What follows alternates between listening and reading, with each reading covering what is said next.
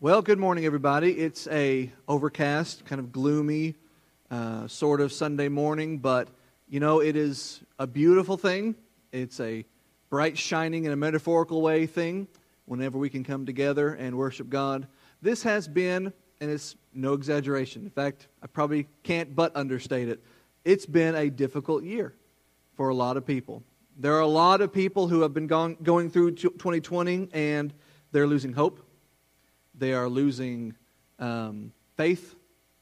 They're losing their, not just faith in God, but just faith in like their common man, their fellow man, I should say. Just good old fashioned common sense decency seems to have slipped away from us. There's a very strong self serving attitude in the world today. There's just so much. I could go on. I'm not going to because you're, you've all been thinking about it. That's the thing. We've all been thinking about it so much for so much of 2020.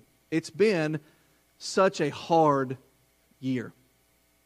But the Razorbacks still won yesterday. And, you know, the clouds parted, and the sun, even though it was at night, it just felt like it was shining a little brighter, and it certainly feels that way this morning. It was just, it's been a great weekend. In hindsight, I may have been too hard on them last week when I said, you know, because we, should, we should, technically, we're technically, we're three and one. We, we've won three in, a, three in a row. You know, I'm just going to say. Anyway, I'm not going to spend too much time on that, but I didn't say it in class this morning and this I just wanted to say. I had oh, I have an Ole Miss friend who I preached to at, at Higden, so we used to always go back and forth about Ole Miss. And now the preacher they have at Higden, great preacher, is also an Ole Miss fan. So hopefully they're just having their own little pity party this morning. Us, we're doing just fine. We're doing swell. So let's set that aside. You know, we'll come back to that later. We'll talk about it in the lobby or in the parking lot, I should say. In the meantime, let's talk about what we're doing this month. We started this series of sermons at the beginning of this month by going back in time to March. Uh, if you recall, I said this last week, or Alex did, and I said it before that.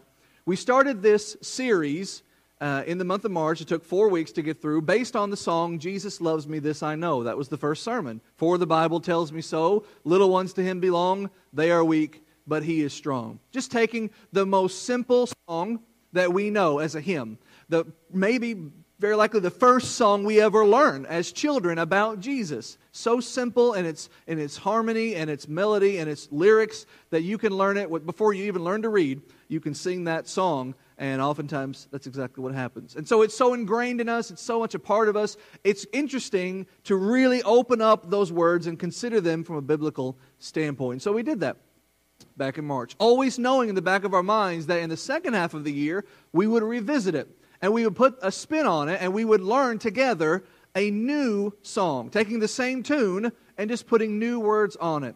Instead of Jesus loves me, this I know, it's Jesus knows me, this I love. And that was the first sermon that we considered two weeks ago. Jesus knows me.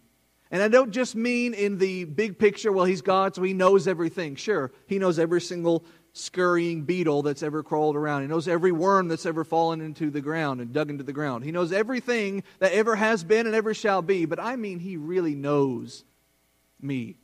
And just the fact that He doesn't just know me from a big picture, I'm God, I made everything kind of way, but the fact that He wants to get to know me. The fact that He wants a relationship with me. The fact that He desires fellowship with me. And you say that about yourself. That is something amazing. That is something remarkable. And it is something that I love. Jesus knows me.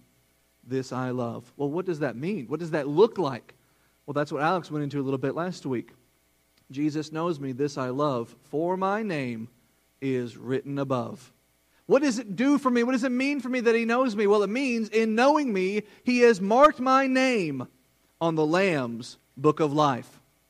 And even though, as Alex broke down very eloquently last week, he has my name in this book, and in this other book are all the things that I've written. He's written my name in his book, but you know what? I have the book of my life, and I'm adding to pages in that book, and I'm marking up that book. And the things that I'm writing in that book, sometimes they're very bad. Sometimes they're very terrible. Sometimes they're very sinful. I mark all over that book. And I know that when Judgment Day comes, there's going to be a judge and a lawyer and a lawyer who is the judge. And that lawyer who is the judge is going to stand in my defense. On the other side of me is going to be my adversary, my adversarial lawyer, my prosecutor. The devil, Satan, a word which means adversary. He's going to stand over there and he's going to say, You can't let Matthew in. You can't tell him enter in because Matthew, on this date, at this time, did this thing. Look at the record. Look at the book. He wrote it himself. In that book is all that he's ever done, and it's all bad. You can't let him in. And my lawyer, who's also the judge, will take and he will erase everything that I've ever done. I, I did it. I still have done it. But he will wipe it clean. And so all that will be remaining. The only thing left written is my name written above. How did all of those things that I did, how did they get washed away? Did I do it? No. If I could have done it, I would have been erasing them as I went. I've been erasing them behind me. You know, covering up my tracks, covering my trail, but I can't do that. I can't hide from God. He knows everything I've ever done, just as much as the devil, if not more. And so when the devil makes accusation and tries to prevent me from going in to a place I don't deserve to go, my master will say, No, all those things you point out have all been wiped clean, washed in blood. Whose blood and why is the point of our sermon this morning. Jesus knows me, this I love. For my name is written above, me washed and saved by his blood's power. Let's consider that. First of all, let's go to the Old Testament just to kind of lay a foundation. And let's understand that from the beginning, God has always considered blood an important element in sacrifice and in atonement. In Leviticus chapter 17, verse 11, Moses writes as he's describing the purpose of sacrifices to this people who have now become the people of God, he says, The life of the flesh is in the blood, and it is given for you as an atonement for your sins, an atonement for your soul, because it is the blood which makes atonement for your souls. There in the Old Testament, in the original covenant between God and man, the first testament, the testament as Israel knew it, they had right there the understanding that they must offer sacrifice for God. And they could not just offer money. They could not just offer grain. They, there were times when they could. But they must also offer an animal life sacrifice. And what God wanted was not animal torture. Uh, there's some, you know, PETA and other, you know, uh, godless critics of God and godless critics of the Bible they will look at the, that part and they'll say, well, God is just condoning animal cruelty, animal torture. That's, it's not animal cruelty. It is, it, is, it is no different in terms of the process than when your very old dog has to be put down and you do so lovingly and gently and carefully. God does not want them to take their lamb on the altar and bludgeon it and brutalize it and beat it and torture it to death. Now, if you break the law and you're stoned, that's exactly what happens. You're bludgeoned to death with stones. But this is not punishment, this is sacrifice. And when the sacrifice is given, very gently does the priest and the man holding the knife slice the throat and let the blood out. And why must the blood be let out? Why are we not just bludgeoning this animal to death? Why must there be blood, as God says here? Because life is in blood. And I need to see, I want to see life pour out of this creature that is being sacrificed because that symbolizes the ultimate act of sacrifice. There in the Old Testament, we have the principle that blood and atonement go together. Just one thing quickly about that word atonement. Alex did a great point, made a great point last week when he talked about uh, justified. And he said the easy way to remember what justified means is to put it in a sentence. I am justified. It's justified, never sinned. It's as if I had never sinned. Justified, never sinned. Well, here's another word you can do that with, and that's the word atonement. What is atonement? It is you being at one with God. And the things that you do is the process of at one-ment. You are becoming at one with God again. He wants fellowship with us, though we've sinned. He wants unity with us, though we've sinned. How do we get that? A sacrifice must be made, blood must be shed. And when it is, you become at one with God again. That's Old Testament. Look at the New Testament. Ephesians 1, verse 7. Paul talking about Jesus. He says, In whom we have redemption through his blood, the forgiveness of sins, according to the riches of his grace. Here's where you connect Old Testament and New Testament and see the contrast. See, they would offer a lamb sacrifice, but a lamb had no say in it. The lamb was just the lamb of the shepherd. It was taken out of its pen, it was placed on the altar, and the knife went across his throat. The lamb didn't have a say. But blood was shed to purchase my redemption. And it had a say, This lamb He had a say in it. He voluntarily went. And it's not me who voluntarily went. It's not you who voluntarily went. It's not us purchasing our salvation. It's not by our deeds. It's by His grace that He accomplished our redemption. How? Life is in the blood. He accomplished it through the shedding of His blood comes our redemption. One more verse before we get into the sermon Revelation 1 5, where John is describing Jesus. Unto him that loved us and washed us from our sins in his own blood. Now, if you've ever gotten blood on your shirt, a white t shirt or something, you know how hard it can be to get that out. Blood stains. And yet, here you are already stained. You are stained and marred and made disfigured and made obviously bad by the sins that you have done, that I have done. We have all of us taken upon ourselves black ink and marked all over our body and marred and disfigured ourselves in the sight of the holy God. And what is he going to do? He is going to put blood on us. By submerging ourselves, completely encompassing ourselves in his blood, that thing which we think of stains now instead destroys, eradicates, makes clean, brand new. He did that for us. He did that to us, washed us in his blood. We, if you're a Christian, are washed and saved by his blood's power. Now, to understand that in greater detail, for the rest of the sermon, open your Bibles, if you haven't already, to Matthew 26 28.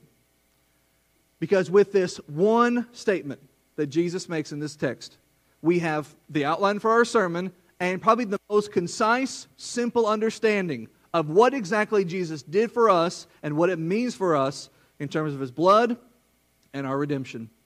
Matthew, from the lips of the Master himself, Matthew 26, 28. Again, the context is the Lord's Supper. He had just finished saying, Here's the cup. Take all of it. Drink all of it because, or for, this is my blood of the New Testament, which is shed for many for the remission of sins.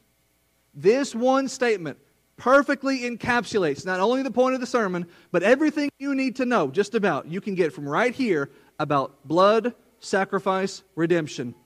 Because look at what Jesus says. Let's just take it line by line. Jesus says, first of all, for this is my blood. Whose blood are we talking about here? Well, I can tell you, me, Matthew Martin, it's not my blood. It's not your blood because I have sinned and fallen short of the glory of God. You have sinned and fallen short of the glory of God. We all have sinned, Romans 3:23, and fallen short of the glory of God. We none of us deserve anything good to come from heaven above. So it's not our blood that could do the job. If a blood sacrifice must be offered for atonement, if a blood sacrifice must be given to make us pure and holy in the eyes of God, it must be pure blood that is offered. And my blood ain't pure. And no offense, neither is yours. Our blood can't do it. Even if all of us together collectively put all of our lives on the line and we all offered one grand mass sacrifice, it would just be a giant sacrifice for nothing because all of our blood together is just a big tub of dirty blood. We need pure blood. And among many verses that talk about that is Peter's statement in 1 Peter 1:19, where he says, "You were not redeemed in verse 18 with corruptible things like silver and gold, the things that you would have in the old life that you lived. No, you were not redeemed with corruptible things like silver and gold. You did not go to God and say, here's a, here's a thousand dollars, here's a million dollars. We've all pulled all of our money together. Here's trillions and trillions and trillions of dollars, God. Can we buy our salvation? No, you cannot redeem yourself with money. You were redeemed with the precious. That word means rare. Well, listen, he just said silver and gold. Those things are rare. But this is even more rare the precious blood of Christ, who is a lamb without blemish and without spot. I would be a lamb with blemish and with spot if you put me on an altar. But Jesus was a lamb without blemish and without spot, went to the altar of the cross, and let his blood be shed as a sacrifice for atonement. This is my blood on the line, he says. This is my blood of the New Testament. Again, take your minds back to the Old Testament. We had the text from Leviticus. You go back a book to Exodus. You go back to the beginning of the nation of Israel as a nation of God, not just because they're descendants of Abraham, but a people who have a contract with God. Go back to the time when Moses presented the law to the people, and he said to them, Okay, here's the deal. God says, I'll be your God and you'll be my people, but you've got to be faithful to me. You've got to serve me. You've got to worship me and no other gods. You've got to do what I say. I'm going to be your ruler. And all the people said, We'll do it. We'll be your ruler. Pay no attention to that golden cow. We will be your ruler. Okay, you make the deal. That's the deal. So give me a lamb and let's sacrifice it.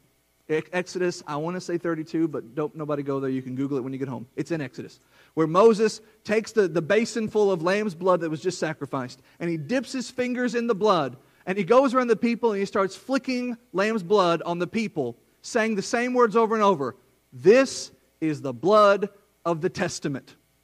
This lamb was sacrificed to seal the promise between God and you, a contract signed, sealed in animal blood. The old law, Moses on that occasion says, the arbiter of the law between God and man says, This is the blood of the testament. I don't think it's a coincidence.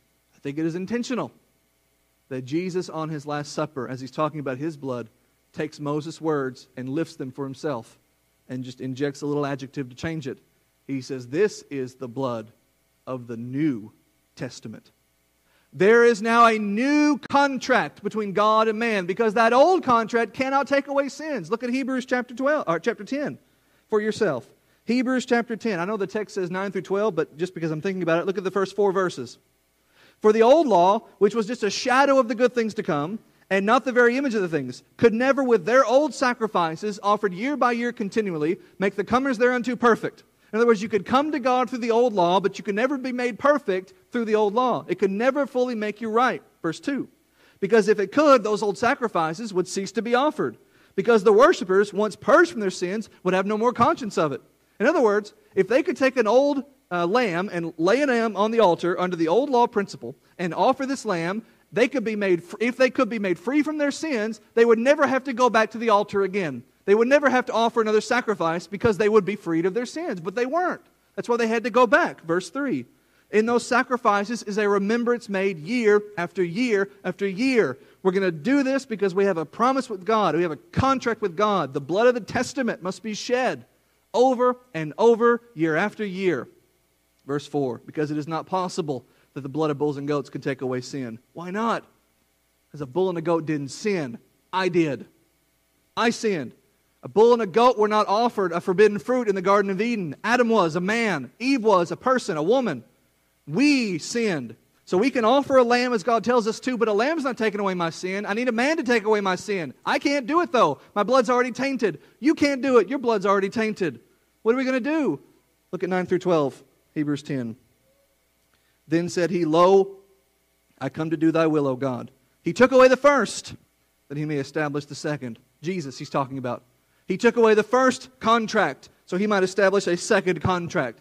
He said, This is the Old Testament, but now this blood is the blood of a new testament. By that testament, verse 10, we are sanctified through the offering of the body of Jesus once and for all. There's no going back every year for a new Jesus offered on a new cross. He did it once, and that was plenty and every priest of the Old Testament daily who keep up with the Old Testament, they daily minister and they daily offer those sacrifices, which can never take away sins.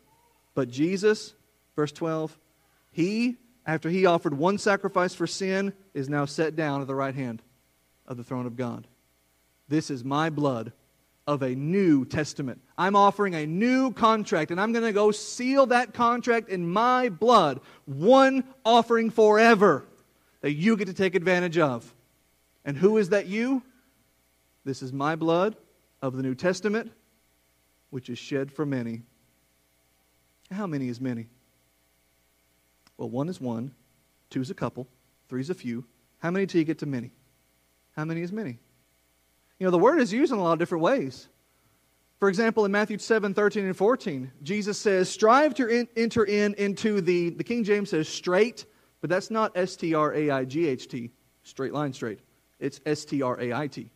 Strive to in, enter into the hard, difficult, constricting, tough, uphill, rugged, hard way. Strive to enter into the way that, you know, you're going to you're going to feel it.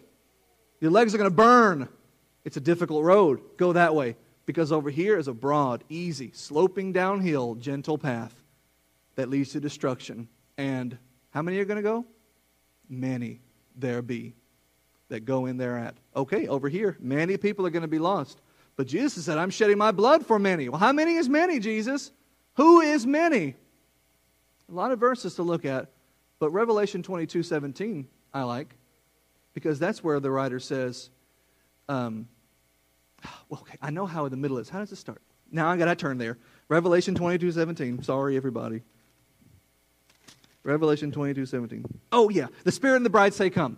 And let everyone who is thirsty come and take the water of life freely. That's what I need. I need the water of life, salvation in a nutshell. And I need it, but who gets to have it? Who is invited in this text? The Spirit and the bride are inviting us, saying, Come. Okay, to whom?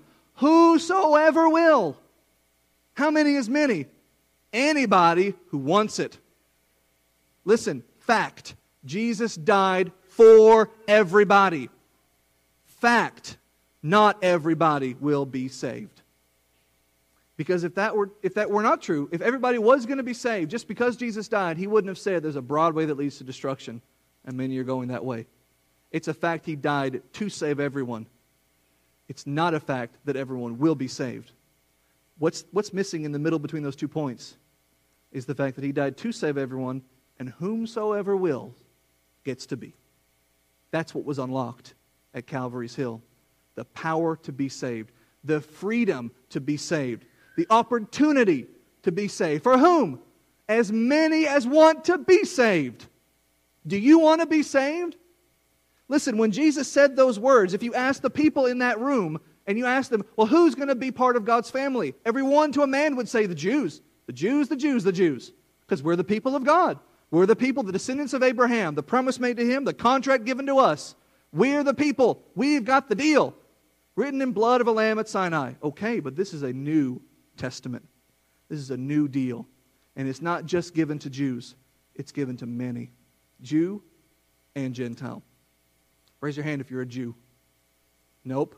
Just a bunch of stinking Gentiles in this room. Every one of us to a man and lady gets to enjoy this because now we're part of the many. A new contract has been offered, signed and sealed in His blood. This is my blood of the New Testament, which is shed for as many as want to receive. What do I get out of it? Contract has to have perks. What's the perks? For the remission of sins. Now let's just hold on to that. You see that word highlighted there? Pretend it's not. If you just look at the text, if I asked you, what's the most important word in that text? You're going to say for because you saw it on the screen. But pretend you didn't. If I asked you, what's the most important word in that verse? I bet you a lot of people would say blood, or remission, or maybe testament, or maybe shed. You'd find all kinds of key words, maybe sins if you want to be introspective. I doubt you would hit on that preposition that appears three times. But in my opinion, this is the most important word to understanding the importance of this verse. For this is my blood of the New Testament, which is shed for many, for the remission of sins. Well, let's talk about that word for. Not for, F O U R, but F O R, for. I think you know this. I'm certain you do. You don't find meaning in a dictionary, right? We understand that. You find usage in a dictionary. If someone, if you're foreign and you don't speak English and someone says to you, I'm cool, well, I don't know what that word means. Let me look it up. So you look up, you go to C, C O O L, cool. Okay, but there's two different definitions here. So you don't know, is this guy mildly popular or is he mildly cold? I don't know. He just said he's cool. What do I need to determine which one to use? I need more context. I'm cool. Someone get me a jacket. Okay, now I understand. But then he puts on a leather jacket. And now I don't know. See, that, that's the thing. You don't find meaning in a dictionary, you find usage. How do I use this word in various scenarios? And then through context, he puts on sunglasses, he gets on a bike, and he drives off. Oh, now he's not cool. He's, he's Brother Barley in the back. No, you find usage. You find how do I use this word? Well, how does one use the word for? F O R. Well, you could use it in a few different ways. For example, ah, for, for example, I went to the store for bread. What did I do? I went to the store in order to obtain bread. Okay, I think we all understand that one. We use that one all the time. How about this one? For those of you who want some bread, I just got some from the store. Different word. For those of you who want bread. It doesn't mean in order to obtain those of you. That's creepy. No, it's, it, it means concerning those of you, with respect to those of you. If you want, if I say that, and there's always some smart aleck at the party who does this. For those of you who want bread, I've got bread. And someone says, Oh, I don't want bread. Well, I wasn't talking to you, Mark. I don't, I don't, I don't, don't need you to speak up. Okay? But if you want bread, then I'm talking to you. Concerning those of you who want bread, I just went to the store to get some. That makes sense? Different usage. But someone says, Well, how did you get that bread? Well, that's the funny thing. I'm going to jail for stealing bread. For means something else. I'm not going to jail in order to obtain bread. I've already obtained it. Okay? That's why I'm going to jail. I'm not going to jail with respect to bread. I'm going to jail because of stealing bread. I am now doing this because of this, or the consequences thereof. Three different words have three different meanings. One means in order to obtain, one means with respect to, one means because of. Wouldn't you know it? In the verse that we're considering, those three words appear there as well, but they are not the same word in the Greek. Because the language in which Jesus was speaking when he spoke in the Last Supper, he was not speaking English, which is a convoluted, ridiculous language we never should have invented. He was speaking a much more precise language, Greek, which, while it also has its multi use words, it also has many more single use words, like the word we translate as for. You have in the Greek the word eis, which means in order to obtain bread. You have the word peri, which means with respect to those who want bread. And you have the word gar, with respect to those because of bread. You have three different words. And if you use those three different words in three different ways, you're doing language right. That's not gospel, that's just grammar. Scientific, precise, ungetoverable grammar. And three words appear in our text. Three different words.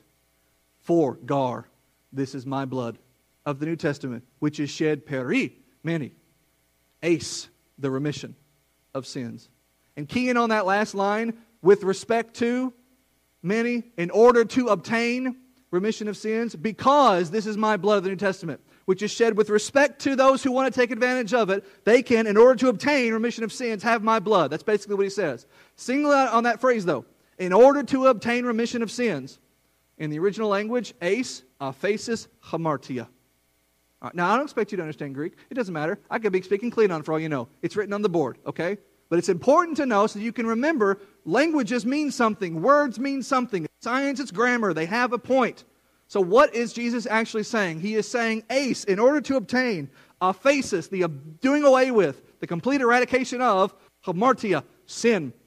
I am shed my blood so that anybody who wants it can have their sins completely obliterated. That's the statement. And I'll bet you, if I say that, you won't find one person on planet Earth who can speak language, any language, and understand it, who would disagree. Because that's just grammar, it's just law. Problem is when you try to apply it. Because what Jesus is saying, one more time, he shed his blood so that many could obtain remission of sins. Okay, how do I obtain remission of sins? This tells me what? This tells me who? This tells me why. But what do I do to obtain remission of sins?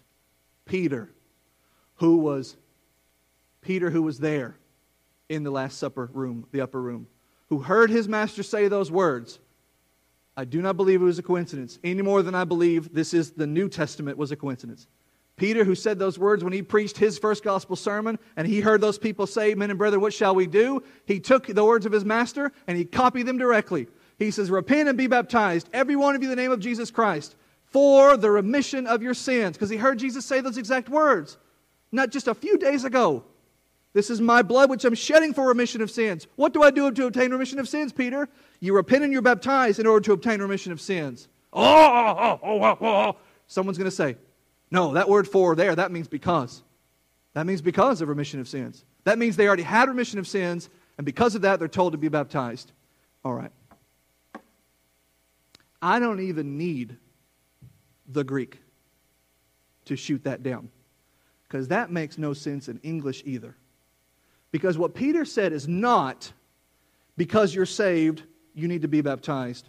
Uh, yeah, you know, have, because you have remission of sins, you need to be baptized. That's not what he says. That's not the language. Because what Peter says, he says, repent and be baptized. That's a collective phrase, and conjoins those two ideas together. So if you're going to tell me that they have to be baptized because they have remission of sins, then what Peter is actually saying, according to you, is you people who have remission of sins need to repent and be baptized. Why are they repenting if they already have remission of sins? That doesn't make any sense. Does that make sense to you? Makes no sense to me. They wouldn't repent if they already have remission of sins. People, the point of repenting is to say, I am a sinner and I am sorry. But once my sins are taken away, I don't get to say, I don't need to say that anymore. I just need to be faithful.